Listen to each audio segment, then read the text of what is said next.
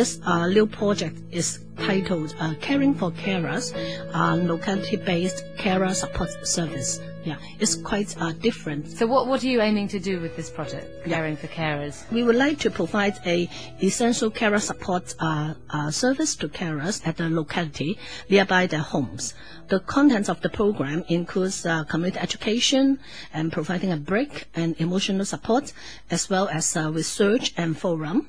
And well, what do we want to do? Actually, we would like to enhance the well-being of the middle-aged carers by means of this locality-based carer support service, and also we would like to facilitate and support engagement of uh, carers and to increase their societal understanding towards their well-being and the list of carers. What do you mean by carers? What's your definition of a carer?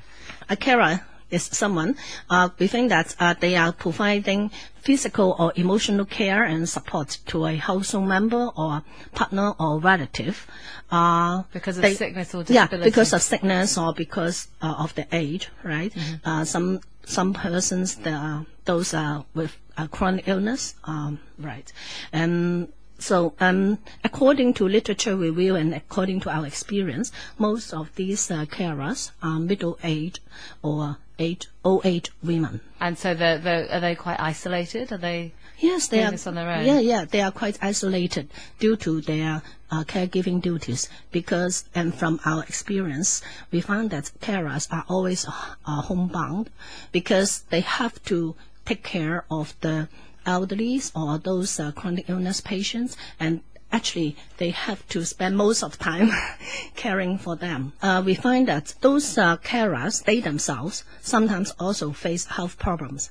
These health problems are caused by caring, yeah, and they also feel tired, right, due to the caregiving duties, and sometimes their social life are also uh, is also affected uh, due to reduced freedom, or they find, let's say, housebound, and they feel very isolated, and we find that they will have personal stress too. Also, in some cases, they may face uh, financial difficulties, right? So we find that we would like to give them support by several means. First, uh, we would like to, we find that uh, they have the lead to information. This information will help them to take care of the elderly or the chronic illness patient, or the information for them to um, on community resources so that they will have uh, enough support and to know how to perform their caregiving duties. But we also find that they have to break up, to have a break. Yeah, so that they can have the time to take care of themselves. We also find that they have the need to have emotional support from the other, say, from the other caregivers or from the society, so that they find that they are not isolated right? Basically, we think that they have to have the support to care for their own needs, right? So that um, uh, they will have a more um, balanced and more healthy life. And lastly, we find that they have to have a voice. That means uh, their lists have to be identified and recognized by the community. When you say you want to give them a break, how do you do that? Do you g- provide someone who can go in and take over while they go out and enjoy Yes, themselves? yes. We would like to train up some women volunteers so that uh, they will be friends with that family, right?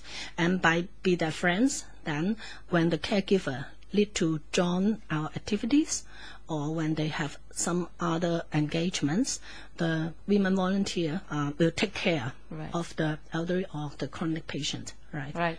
And and has, have you been doing this already? Have, ha does it work? Have you? Yeah, we have not yet started this project, right? But with our past experience in other related projects, we are confident that this model can be implemented successfully. And we got uh, project advisors who are experienced in elderly service and carer service. So we think that we got enough support in implementing this project. And tell me a little bit about the uh, Federation of Women's Centres. Uh, we were established in 1981, uh, starting from a women's hotline, which is the first women's hotline in Hong Kong, right? And we are a non-subvented NGO. That means we do not re- receive regular subsidy from the government.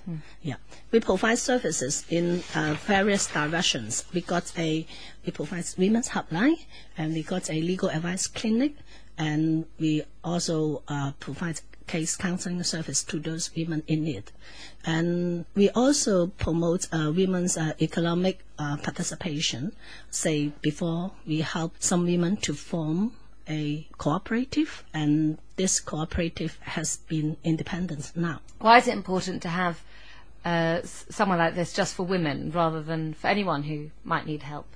Uh, we provide uh, these, uh, these services to women because uh, we would like to enhance uh, their um, confidence, independence, and competence. Whereas we found that these services are not easily found in Hong Kong.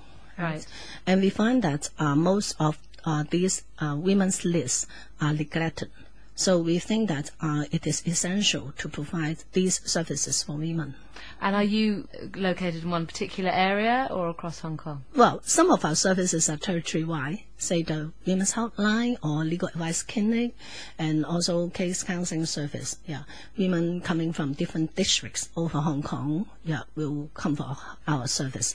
But uh, we got also some projects, say, for example, the employees uh, retraining, and also some um, uh, projects which are quite related to the community right? In these kind of projects, the women are mostly coming from uh, Po or Tai Po because uh, both we got two centers, and one in Tai Po and one in Po. So what what difference will the money from Operation Santa Claus make? It will make uh, quite a difference because uh, by having the money from well, Operation Santa Claus, we were able to first of all train up those uh, women supporter so that these women supporter will help the carers to have a break. And we will also be able to conduct community education by means of a carer newsletter and we would like to produce a booklet and we will arrange talks. And also we would like to um, organize a photo exhibition.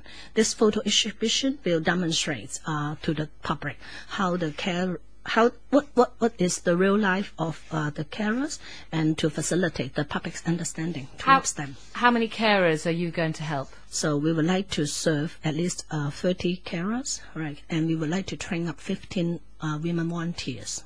Right. That's that's to begin with. Do you, do you think it will grow from there? Yeah, yeah, we hope there will be a growth from, from that and with the experience we will be able to serve more carers.